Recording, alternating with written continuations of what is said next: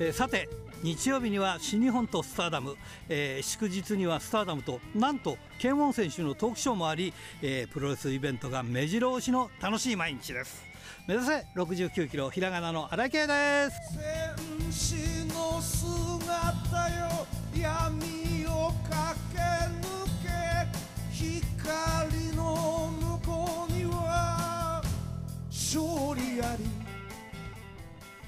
いや大日本や北斗プロレスと続きそして今週末もプロレスラッシュで、えー、プロレスファンには嬉しい毎日ですが財布の方もね ちょっと気になるところですがまあ後で悔いを残さぬようにまあまあ見れるものは見ておきましょう。ということで今週も元気に張り切ってまいりましょう。まずはこちらからです。汗と涙洗い流し一つ一つ噛みしめながら戦う敵は己だけ。チャンピオンベルトだけじゃない。大事なものに。さあ今日のゲストはこの方です。道頓堀プロレス春時選手ですこんばんはこんばんは道頓堀プロレス春時です皆さんこんにちは。はい、よろしくお願いします。よろしくお願いいたします。なんか関西方面の方だと、みんな、はい、あのお笑いとか大丈夫なんだろうなっていう、そそんな感じがするんですけど、どどうなんでしょうか？いや、あの、はい。そうですね、まあ、僕の名前が春時っていう名前で、はい、はい、まあ、関西ではあのある時ない時みたいな形で覚えてもらうことが多くて、ね、ああなるなるほど。なかなか馴染みのある名前なのかなと自分の中で思っております。じゃあある時ない時春時っていうふうに覚えときゃいいんですね。それで覚えていただければ、はい、あのあの春時選手って、はい、メキシコデビューなんですね。そうなんです。あのメキシコで修行をしまして。あメキシコで修行したの？はい。もしかメキシコで、はい。もしかしたら何？登竜門とか DDT あのあのドラゴンゲートとかそんな関係ですか？メキシコと。全く関係なくてですね、はい、あのもともと小学生の頃からプロレスが好きで、はいはいはいはい、で中学生の時に初めてこうメキシコにもプロレスがあるんだっていうのを知って、はい。はい、まあ、ルチャリブレという、はいのがあるんですけど、はい、でそこからいつかメキシコに行きたいなとずっと思っていて、うん、高校卒業して、すぐにメキシコに行って、修行して向こうで。まああの向こうではあのメキシコのルチャリブレライセンスというのがありま、うん、そうなんですよね。はいはい。ルチャリブレのライセンスを取って向こうでデビューしたという形ですかね。なるほど。すすごいですね。だって普通だったら日本の団体入ってとかだけどねこと言葉も分かんないのに行ったんでしょ？そうですね。あでもねあのメキシコに行く限りは、うん、やはりやっぱりスペイン語を勉強しないといけないなっていうのは、事前に分かってたので、はい、ある程度だけは勉強して行かせてもらったんです。なるほど。そしたらやっぱり勉強してよかったなと。例えばあれですか、ウノセルベッサポルファボールみたいな感じですか？よくご存知じゃないですか。いやいやいやいやいやいやそんな感じなんですね。そうですね、それで。なんですか。じゃあ。例えば向こうでお知り合いとかこっち側から誰かメキシコの知り合いとかそういう方っていうのはいらっしゃったんですか？いや全くいなくてですね、うん、あのー、すごい根性だね。航空券だけ取ってうわ向こうのホテルも取らずにあのー、練習するところも、うん、あの分からずに、はい、ただただ飛行機に乗って向こうに行くっていうことをしまして、うん、まあ、今思うとだいぶ無謀な話なのかなとは思うんですけどあれですか？まっすぐシティとか行っちゃったんですか？メキシコシティそうですね。もう地域の航空券だけ取って。いやだってね、はい、そんなに治安のいいとこでもないし。そうなんです。ね。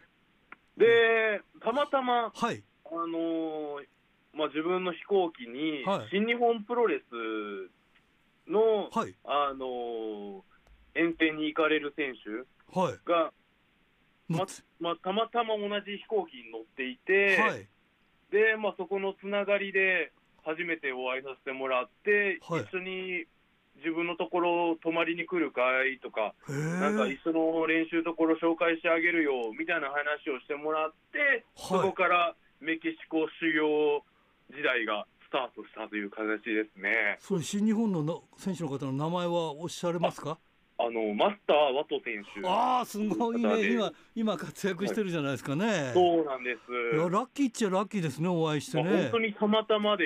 もうまあねその方もちょうど大阪出身であ、まあ、話をすごくはい弾みまして、うん、ですねそこからまあプロレス人生が始まったなっていう形ですね。なんか春時選手見てるとなんか願えば叶うってなんか字で言ってるみたいですね。いやでも本当におっしゃる通りで、はい、あのまあ、自分の中で心に思ってるのがあの意思あるところに道は通じるっていう言葉がすごくなんか自分の人生でしっくりきてて、はい、なので、まあ、僕はそこまでこうあんまりこう達者にお話しする方じゃないんですけど、うん、やっぱ心の中でしっかり持ってると、うん、やっぱりこう道開けるなっていうのがなんかこう後々思ってみると感じますね。でもそのメンタルっていうすごいなと思いますよ。だって全く知らないところへ行ってねえそんなまあスペイン語もそこそこそんなにできないだろうながね 行ってこうやらせてくれっていうのをね。はい、うん、いやいやいや、そんなこと、もうね、あのもう今もなんですけど、やっぱりプロレスが大好きで、はい、やっぱりこう、どうしてもプロレスラーになりたいんだっていうのを、やっぱり強く思っていて、もうそこからこうつながったのかなっていう、なんか運命的な、ご縁的な話になるんですけど、はい。そう何年くらいこうメキシコでやってこられたんですか？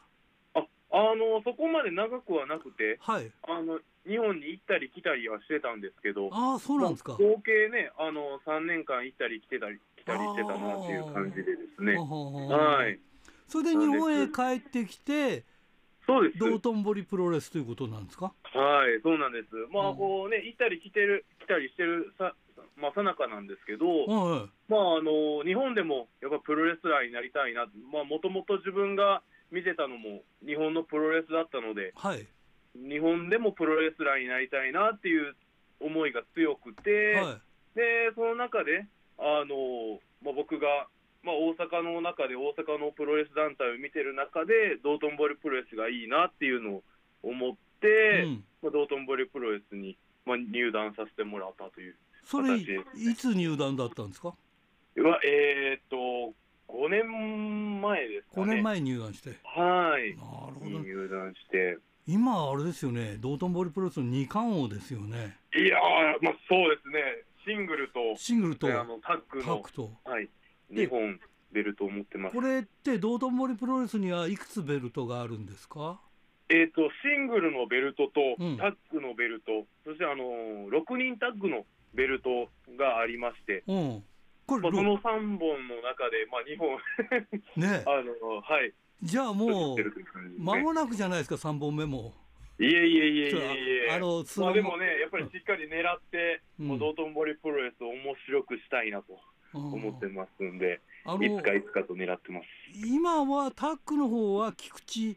雄斗選手と組んでらっしゃるんですか？そうなんです、菊池雄斗選手と、まあ、あの同い年で、まあ、彼ともずっと小学生ぐらいから、あの知ってて。昔から知ってんですか？はい。で一緒にこうプロレスラーになりたいよねっていう話をしつつ、まあ今一緒にこう戦ったり組んだりしてる感じですね。なんかお相撲さんもね小学校から一緒に戦ってきたとかってあるんですけど プロレスにもそういう世界あったんですね、はい、そうですね。なんか本当になんか自分たちは恵まれてて、うんで小学今はね、やっぱり今のプロレス業界の中で、小学生の頃からこうプロレスラーになりたいと思って、まあ、将来の夢を叶えたっていうのはあんまりいない中で、うん、僕たちはこう今、プロレスラーになってやってるのがすごくなんか、そうですね、幸せだなっていうのは本当に感じます。そうですねじゃあ、はい、もし6人組むとしたらこのこの菊池雄斗選手とプラス誰かと組むという形になるんですか？ねえ、もしかしたらそういう形にもなるかもしれないなという、いやちょっとそうなめにしてくださいよ。いやいやいやいや。夢があるな。ね さあ、はい、ちらっと耳に入ってきたんですが、海外でししあの試合なされるということで。そうなんです。うんうん、まあ、あの7月の末からですね、はい、8月の、まあ、3週間、はい、あのカナダのバンクーバーからメキシコのメキシコシティをちょっと周遊して、たくさん試合をさせてもらう予定でして。まあまあね、はい、メキシコデビューだから海外っつってもあれですけど、いや、はい、それでもすごいですね、久しぶりの海外ですか？そうですね、約3年ぶりですかね。そうか、コロナがあったもんね。はい、ちょうどコロナが流行ってる時にメキシコにいまして、はいはいはい。あの、急遽帰ってこないといけないという状況になりまして、はい。まあ、そこから早3年が経って、やっと、うん、まあ、あのー、コロナ前の夢の続きを、こう、叶えに行こうかな。ああ、いいですね。はい。ちなみに、メキシコデビューですから、はい、あの戦いもルチャ的な戦いなんですか、それともその辺は全然違うんですか、はい、そうですね、あのまあ、基本的に、まあ、コスチュームからしてあの、緑と赤と白のコスチュームを着て、はいはいはい、まあ、あのバリバリルチャルチャ。ドルチャドールの戦い方をしてるんですけど、はい、まあ、でもね、やっぱりこう、日本のあのプロレスも僕も大好きなので、はい、日本とプロレスあの、日本のプロレスとあのメキシコのルチャリブレをかけたような試合をね、あの、はい、メキシコでは大きい方だったんですか、選手としては？そうですね、うん、まあ、メキシコにももっともっと大きい選手はいるんですけど、はい、どちらかというと、まあ、僕の方が身長は高かったかなという形ですね。なるほどね。でもこれ3週間もこうツアーってすごいですよね。海外ツアーね。そうですね。うん、まああのまあメキシコといえばね、あまり治安も良くなくて、はいはいはいはい、食事もね、うん、あのあまり、まあ、あの体に合う合わないのもあって、まあ、僕も あのメキシコ時代は何度も、はい、あのお腹を下し、はい、高熱が出たりとか、はい、まあ、したりしたんですけど、まあ、今回はあの、まあね、願うばかりなんですけど、うん、あの食当たりには合わないように気をつけたいなと。でもなんかそんだけ住んでたりとかしてもやっぱり難しいんですか？その辺は。本当にそうですね。もうちょっとしたお水から、はいはい、ちょっとしたタコスの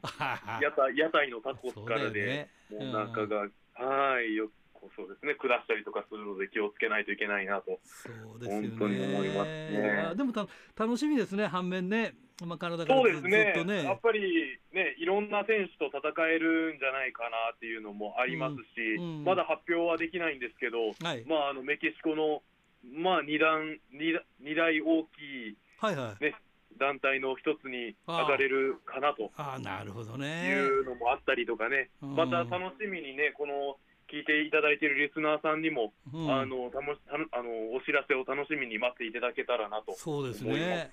はい、じゃあ、あのなんか向こうでも覚えてくれてる選手が来て、あ春先みたいな感じなんでしょうね、きっとね。いやそうであったら嬉しいなと、この3年間、うん、まああのね、ずっと日本でやってたんですけど、はい、向こうに帰った時にも、こうまた応援してくれたら嬉しいなっていうのも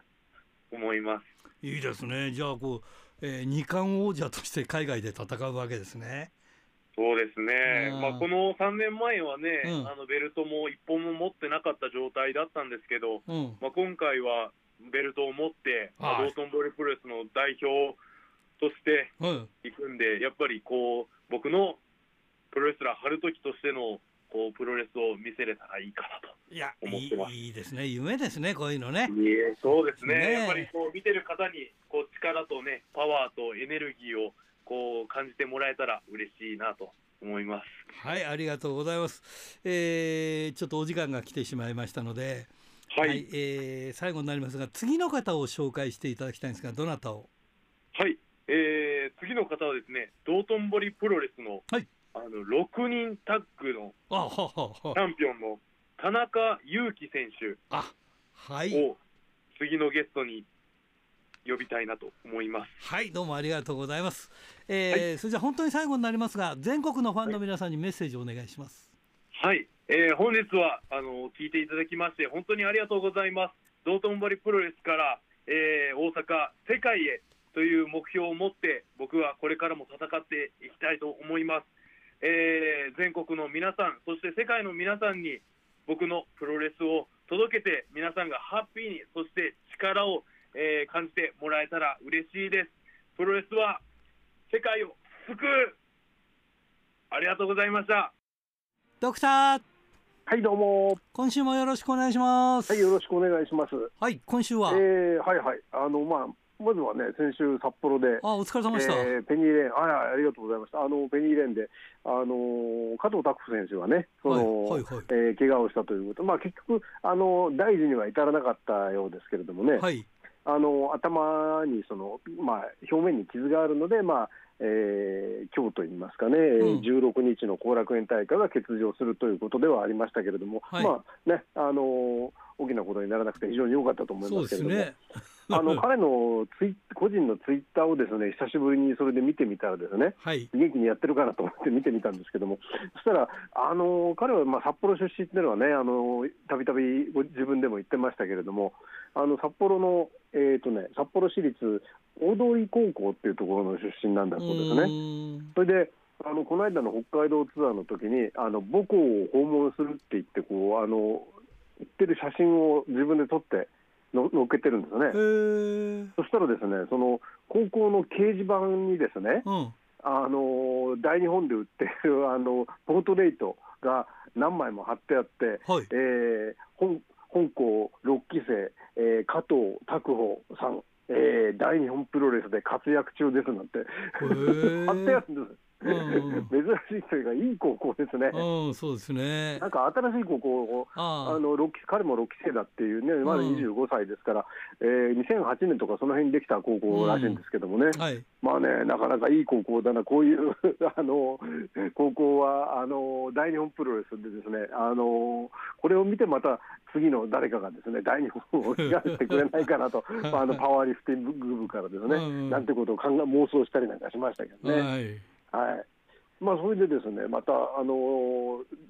えーと、金曜戻ってきて、金、土、日と働きましたけどね、うん、月曜日、10日の日はですね今週はあのちょっと落語を聞きに行きましてね、はい。えー、快楽亭ブラック独演会という。すごいとこ行ったね。独演会っていうのはその、えー、一人っていう字じゃなくて毒,、ね、毒 ポイズンねそうそうそうそ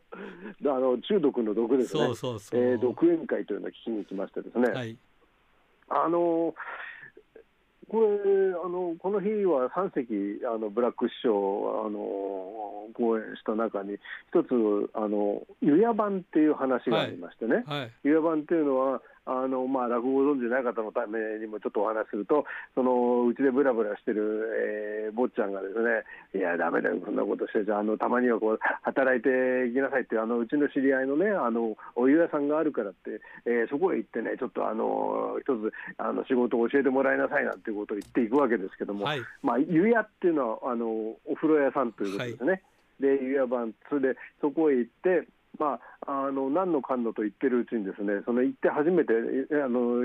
行ったのに番台に上がっちゃってですね。それであの番台に上がってその周りにお風呂入ってる人がいるのにですね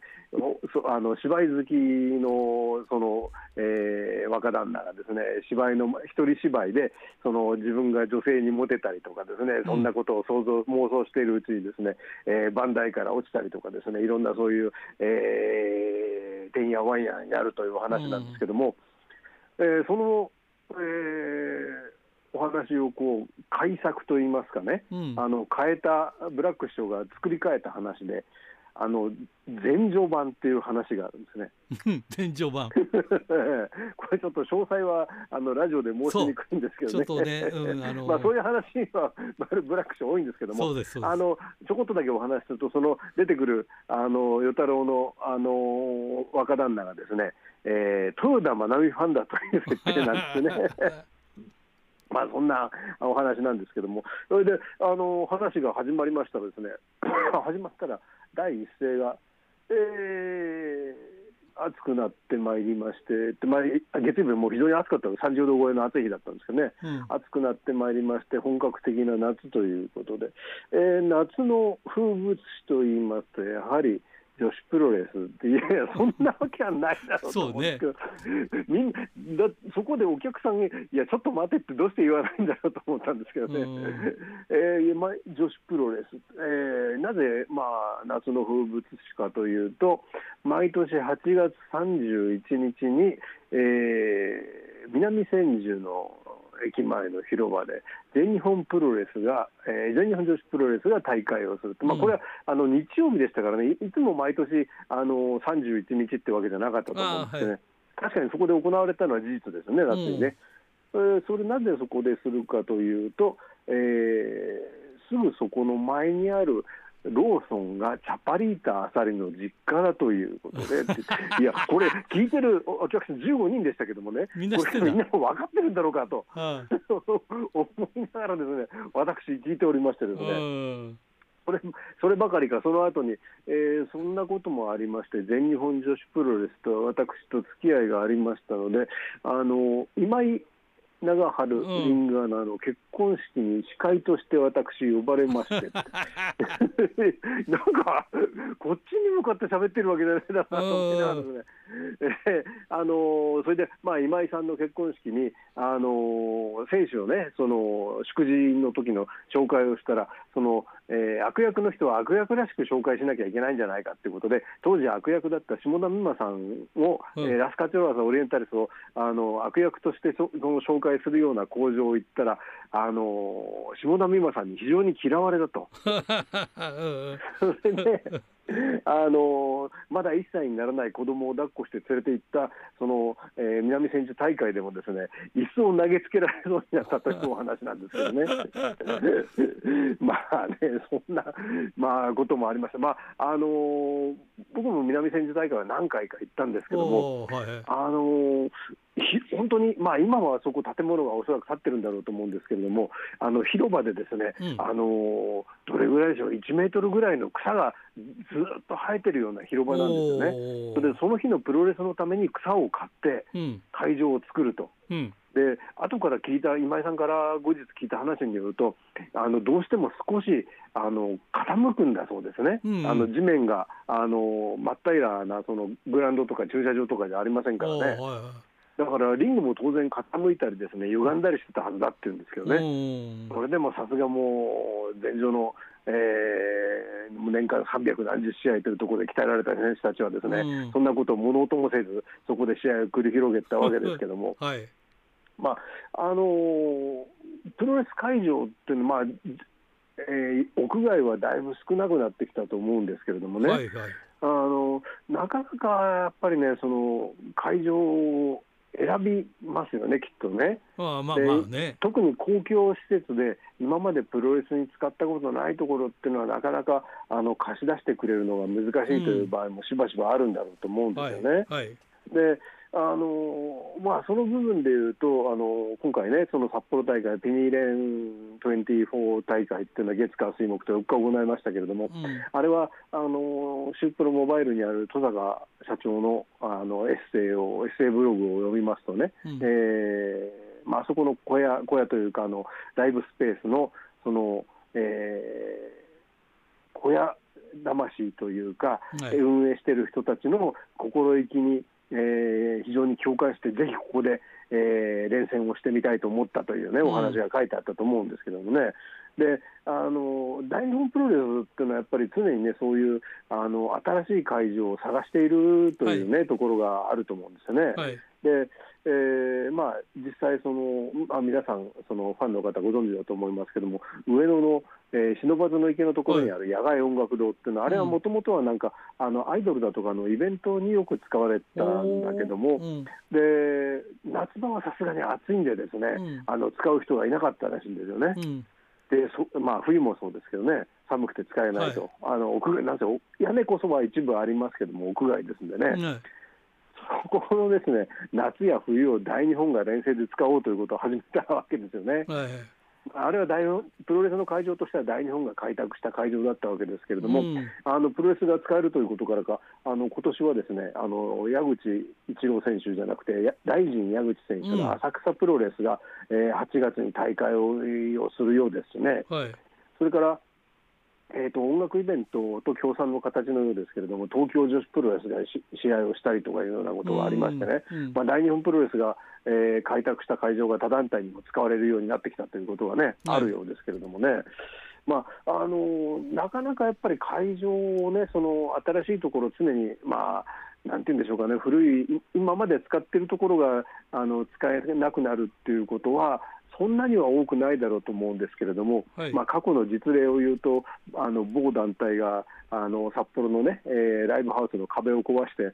それからプロレスが使えなくなったという話は聞いたことがありますね。まあ、そういったようなのは、あの例えば、えー、旧ウィングっていう団体がありましてね、はいはい、であのちょうどあの今出てる髪の毛っていう雑誌に、あの茨城清さんが、あの玉袋筋太郎さんのインタビューを受けてますけれども、はい、あのいろんな、まあ、物を壊すとかっていうのもあったはずですし、それから、えー、会場費を払わずにいなくなってしまったということもあったようですからね、うん、まあ、そういうこともあって、使えなくなった、あのプロレスにあの、ウィングにっていうだけじゃなくて、プロレスにこれから貸しませんということになってしまった、あの会場もあったわけですよね。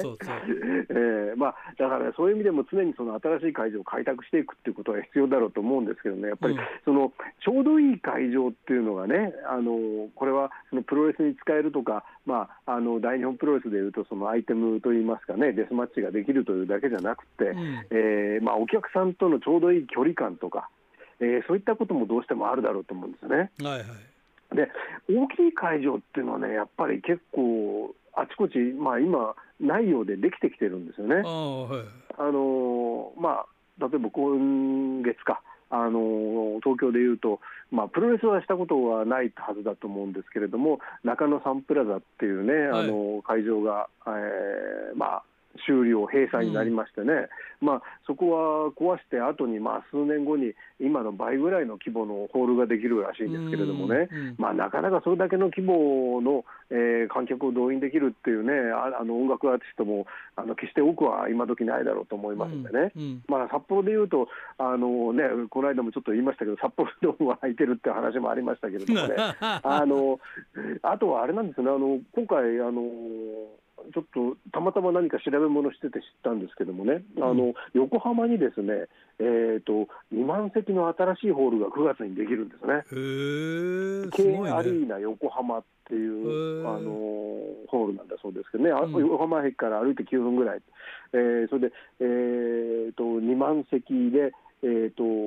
飲食スペースは400席のがあるっていうんですけどもね、やっぱりこれはなかなか例えばプロレスでもし毎日使おうと思ったらですね、まあ、大団体がようやく使えるかどうかっていうね、えー、観客数だろうと思うんですよね。まあ、だから小さいホールっていうのは、なかなかこの、えー、今回、コロナ禍以後、なかなか運営が難しくなってるだろうと思いましてね、はい。まあ、今回その、たまたまあのブラック師匠の会を見に行った、まあ、15人で大体いっぱいの会場なんですけども、あの西新宿にあるですね西新宿っていうのはそのあの小さい輸入版の、えー、CD 屋さんだとかがたくさんありましてですね、はいはい、そのうちの、まあ、自主版クラブっていうのはあのこれ流れとしてはですね新宿紀ノ国屋書店のビルのですね、はい、あのエレベーターをじゃないエスカレーターを上がってすぐのところにあったテート無線っていうところがですね、うん、あのテート無線っていうのはあの大手チェーンだった CD 屋さんだったんですけども、えー、結局その CD 不況でですねあのだんだんにえー、店舗を閉鎖していってで最終的にはその新宿の、えー、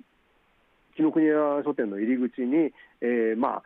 演芸落語中心の CD ショップとして生き残ったわけですよね。はいはい、でところがやっぱりその場所ではあの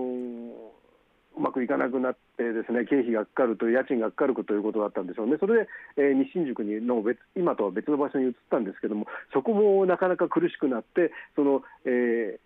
ビジュアルロックだとかを、えー、やっていた自主版、えー、自主版クラブというところと今回合併して、だからそこもですね今月いっぱいで東中野に移るっていうわけなんですよね。だからね、やっぱりそういう小さい、まあ、こうあのビジュアルバンドのそのインストアイベントっていうんですかね、実際にそのアーティストが来たりするイベントもやってたようですけれども、そういうところを維持するのは、やっぱりなかなか厳しくなってるようですよね。僕もあの東京時代劇団やっててやっぱり小はい、小劇場っていうんですか、はいはい、六本木の自由劇場とか朝川のアルスノーバーとかね、はい、小さいとここう、はいはい、やっぱり大変でしたよ探すのね。そうですよね、まあ、特にね、劇団はあの全体数として数が減るっていうことはまずないでしょうからね、うん、分裂してはまた増えるというね、なくなったかと思ったらまた増えるということ、まあ、プロレス団体もそういう部分はありますけれどもね、まあ、プロレス、あの落語はですね近頃あの飲食店だとかで、あの例えば。えー、毎月第3何曜日になんていうねイベントをやってるところがありますけれども、ね、だから札幌、えー、札幌もタイアップしてやってますね。地元の地元の落語家の方たちとかね。まあ、プロレスはね、なかなか飲食店の中でやろうと思うと、マットプロレスがせいぜいで、ね、まあ、リングを組むっていうね、制約がどうしてもありますからね、ね。はいまあ、そういう意味で言うとね、あのリングが組めて、お客さんも入れる、あの今回のね、ペニーレーン24、非常にねあの、ありがたい会場だと思いますのでですね、うんうん、またいろんな企画をあの会場でやってもらえないかと思いますし、また大日本は全日本各地でですねいろんな会場を発掘してもらえないかなということを、えー、考えたりしながら、ですね、うん、ちょっとあの鈴木みのる選手のですねあの渋い顔を思い出したりしております。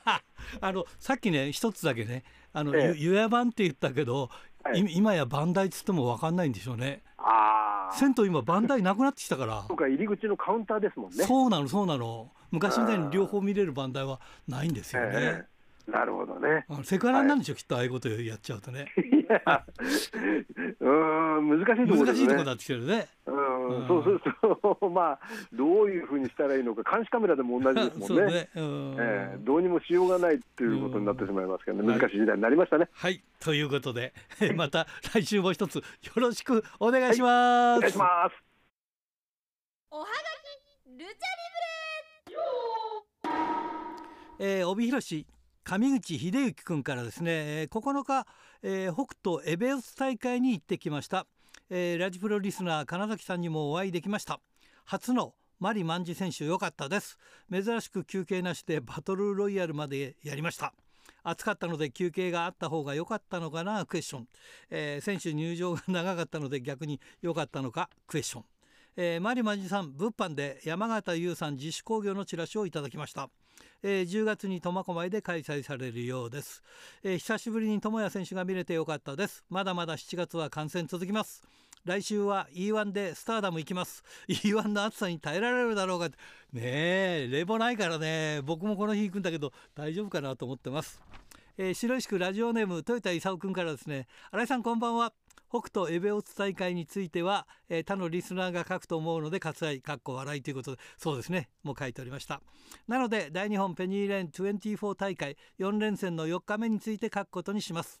4日目はオールスタンディングでリング周りのをフェンスで囲っていましたが、えー、距離がとんでもなく近くてびっくりしました。本当だよね。4日目の X は菊太郎選手で約11年ぶりの札幌での試合ということですが全く記憶にないです。各国賞ということで。全日本停戦大会だったんですかね？クエスチョン。なんかそうみたいですね。僕は覚えてんだよね、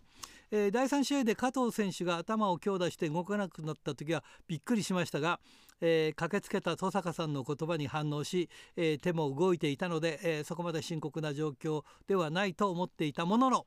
え何度も見れ何度見てもこういう光景は慣れないものですね。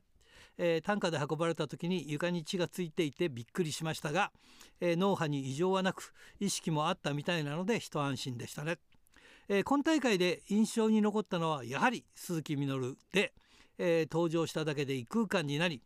「え風になれ」の大合唱がすごかったですね。え試合については鈴木みのるの駆け引きのうまさが目につきました。え大した技は出していないもののお客さんを引きつける術を心得ているなと思いました初対決の橋本大地を挑発し、えー、野村拓也に対してはそっけない感じで進んでいたものの、えー、終盤に野村とやり合いゴッチ式パイルドライバーで勝利したあたりはさすがだなと思います。えー、試合後のマイクで、えー、野村に「やっぱり面白いわ」と言い、えー、大地とのネクストも匂わせ、えー、パートナーの関本を大先生呼ばわりし、えー、大先生コールに本気で恐縮していた関本の姿はおかしかったですね。えー、一通り喋り終えると関本に締めを託し振り返ることなく去っていった後ろ姿がかっこよかったです、えー、ペニーレン4連戦は楽しいばかりではなく、えー、3日目4日目とアクシデントがあったので、えー、それはそれで反省しまたやってくれたらなと思います。ということでね。よかったですね。はい。札幌市西区鎌田正治さんからですね、えー、上半期プロレス流行大賞があるならば天草選手のその質問は愚問ではございませんか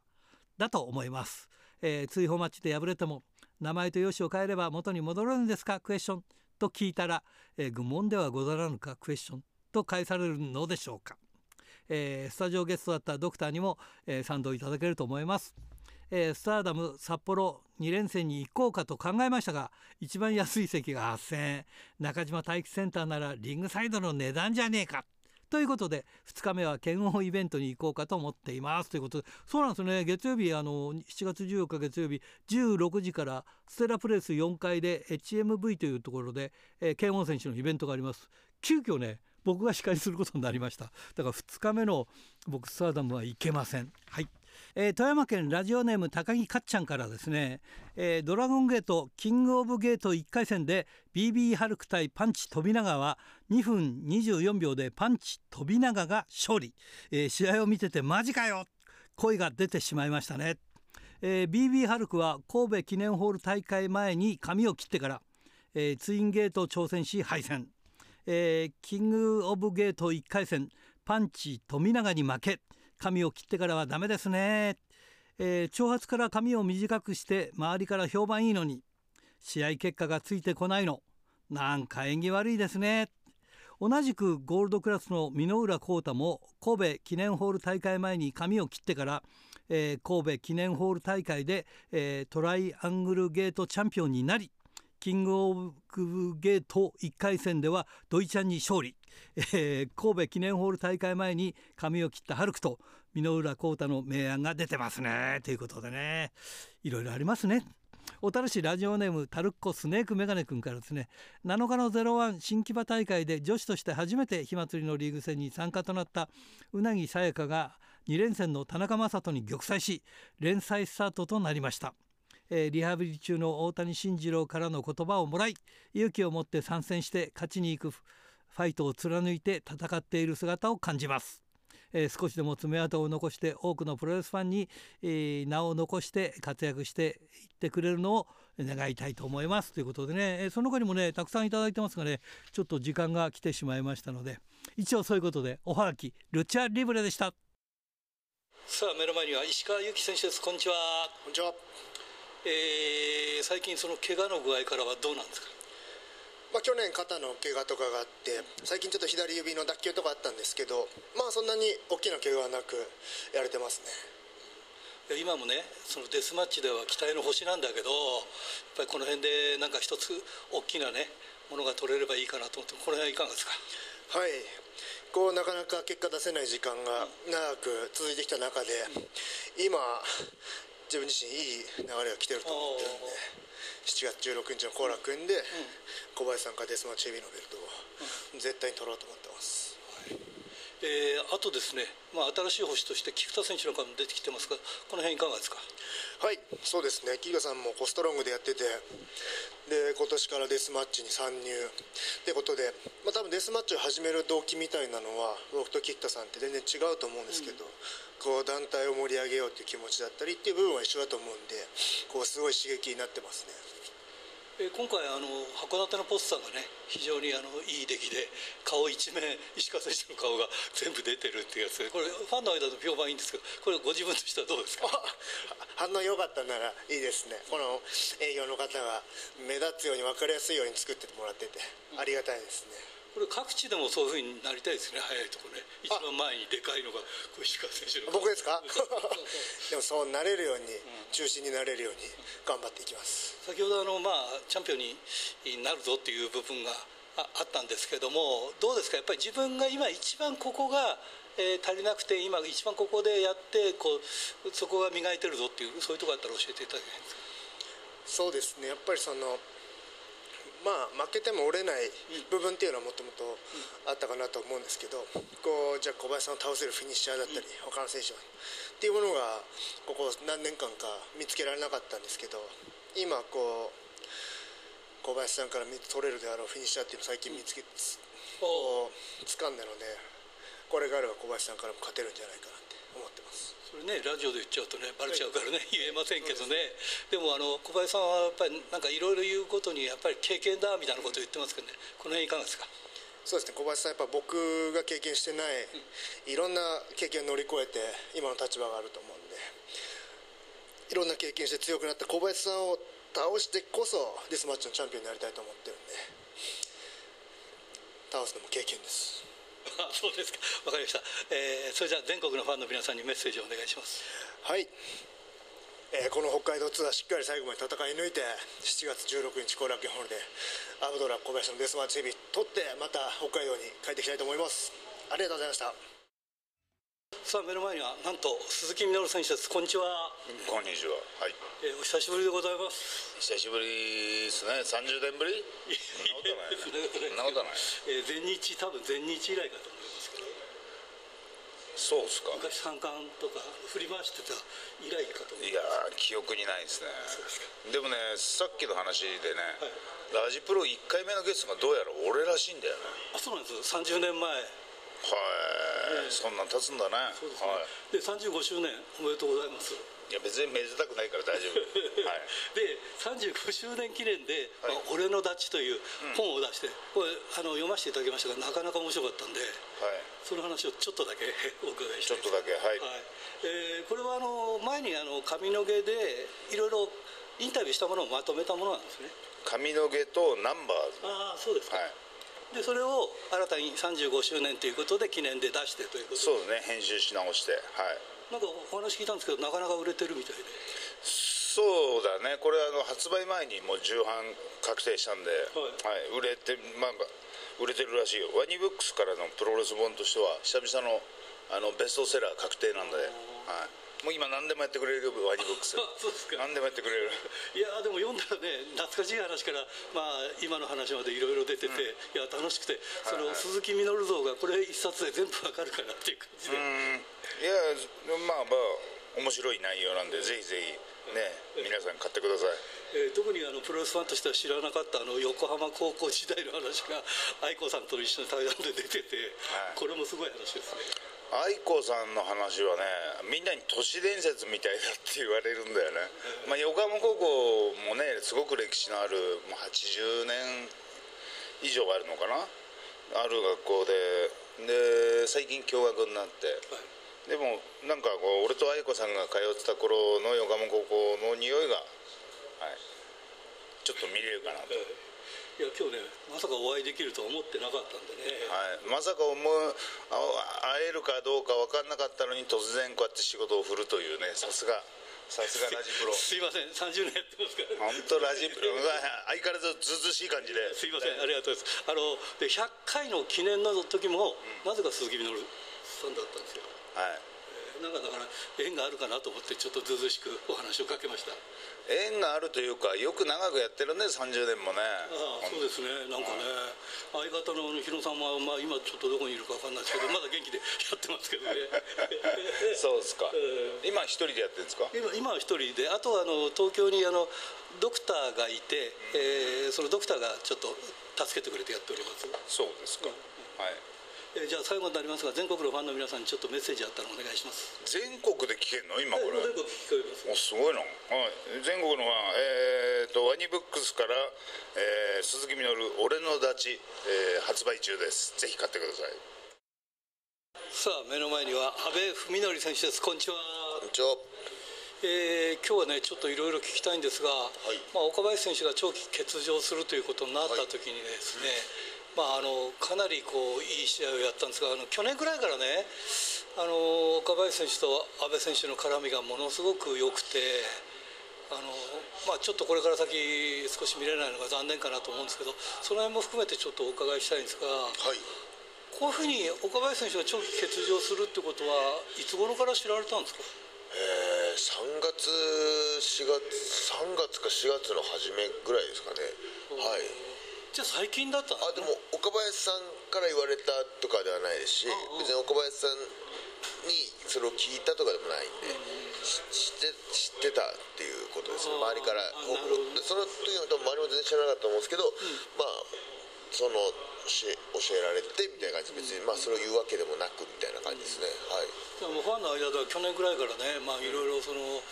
えー、アストロノーツとあの関本岡林組とか、はいはい、岡林選手とのシングルとかも含めてね、ものすごいこうなんかこうスイングしてるっていうか、はいはいはいはい、いや非常にこうなんかあの楽しみな試合だったなっていう感じで、まあ、しばらく見れなくなるのかなっていうのがね、ねはい、あるんですけどこの辺の思いはいかがですか？あまあでも本当に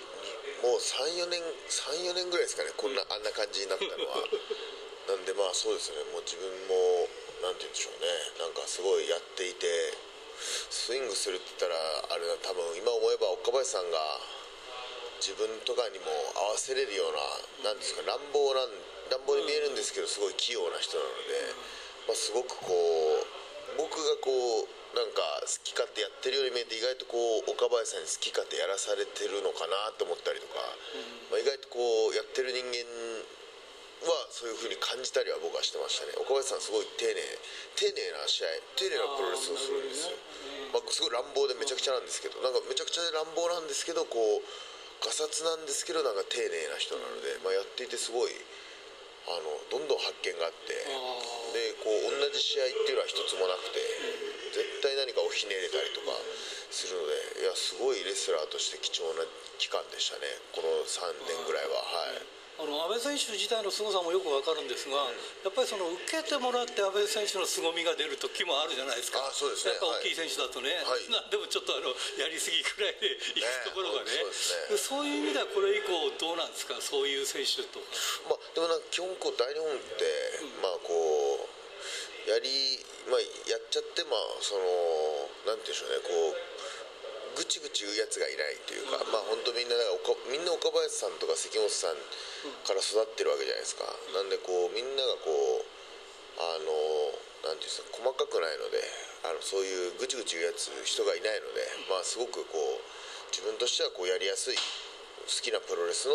スタイルの環境でプロレスやれてるなと思いますね。はいどね、まあ、いずれね戻ってこれればいいんですけど、まあ、ちょっとねこればっかりは本人にも聞いたんですけど分かんないっていうんでね、そうだと思います。だからなんか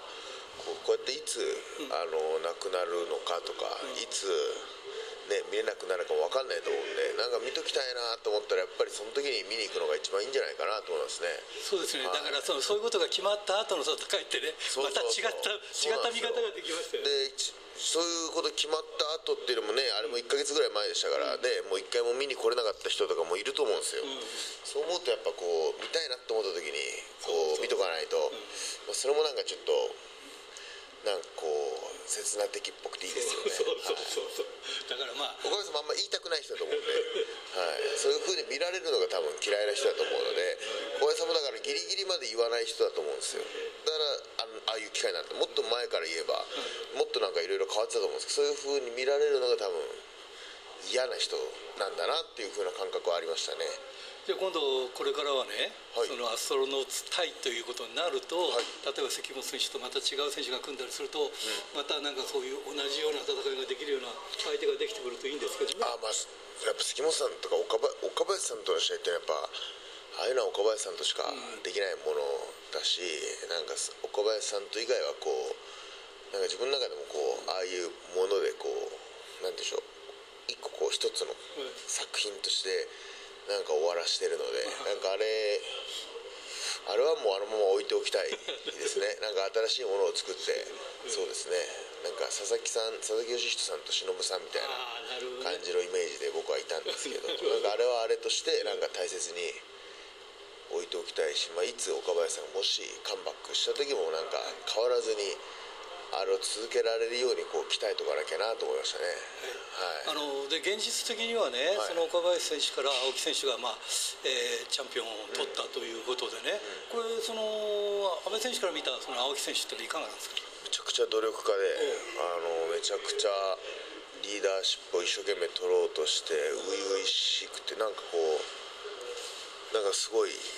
新しいものなんだなと思いますけど、まあ、すごくまあ、頑丈ですよね。あと常にこうずっと考えてるイメージがあるのでまあ、すごく刺激的な人ですね、青木の存在っていうのは。僕よりまたちょっと下なのでちょっとしつこいくらいにうるさいですけどね。しつこいぐらいに。全然チャンピオンっぽくないとこがまた 青木らしくていいですよね。堂々としてないというかちょっと多動なところがいいですよね。じっとしてないところがいいですよね。これシングルでやり合ったりとかするんですか？これ以降。まあなんか別に大日本でこれだけ試合やりますから機会があったら別に全然あると思いますしなんか誰もうこんだけ一緒にみんないたら誰とでもこうちょっとストーリーがあるというか。なのでまあ別に自分から行かずとも、タイトルマッチなんてあるでしょうね。どうなんでしょうね自分ってなんか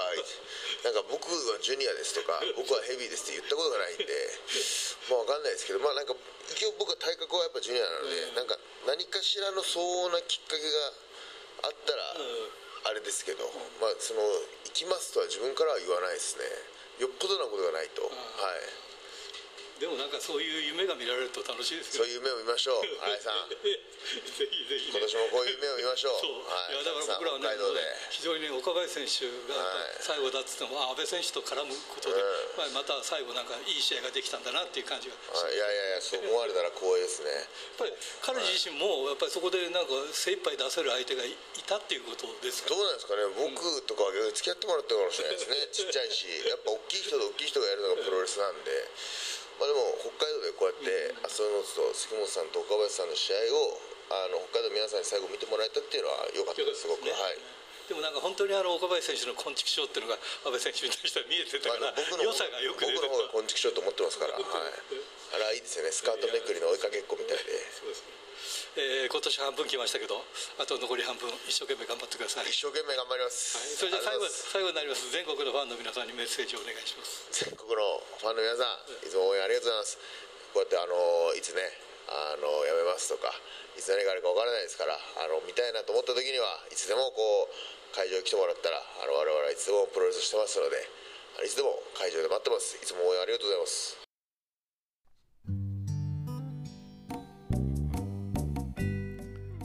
さて先週のプレゼントの当選者を発表しましょう。先週のプレゼントは被災の匠のしめ鯖を1名様と、えー、ライジン、えー、43のパンフレットを1名様計2名様にということでした、えー、当選したのは厚別区ラジオネーム眼光英二さんと、えー、赤平市ラジオネーム海胆ブラックさん。2名様に当たりました。おめでとうございます。さてえー、今週のプレゼントは、えー、モンドセレクション金賞を受賞した被災の匠のしめ鯖を1名様にプレゼント。そして、えー、鈴木みのる選手から、えー、35周年記念本「俺のダチ」を1冊、えー、いただきました。計2冊、えー、2名様にプレゼントします。この間もね1冊出しましたが、えー、鈴木みのる選手が気持ちよく1冊 出してくれました。ありがとうございます、えー、メールアドレスは rpro.hbc.co.jp ファックスは011-232-1287宛先は郵便番号060-8501、えー、どちらも HBC ラジオラジプロと書いてください。来週木曜日必着です。インターネットで聞く方は HBC をクリックしてください。ということでね、えー、先週なんかあの大日本4日間見に行ってっていうか、まあ、4日は見に行ってないんですけどなんか続いて今度なかなか大変です。ということでいつものようにお相手はひらがなの荒井圭でした。じゃあまた来週までさようなら。いながら会えるなんていつも前向きだけで生きる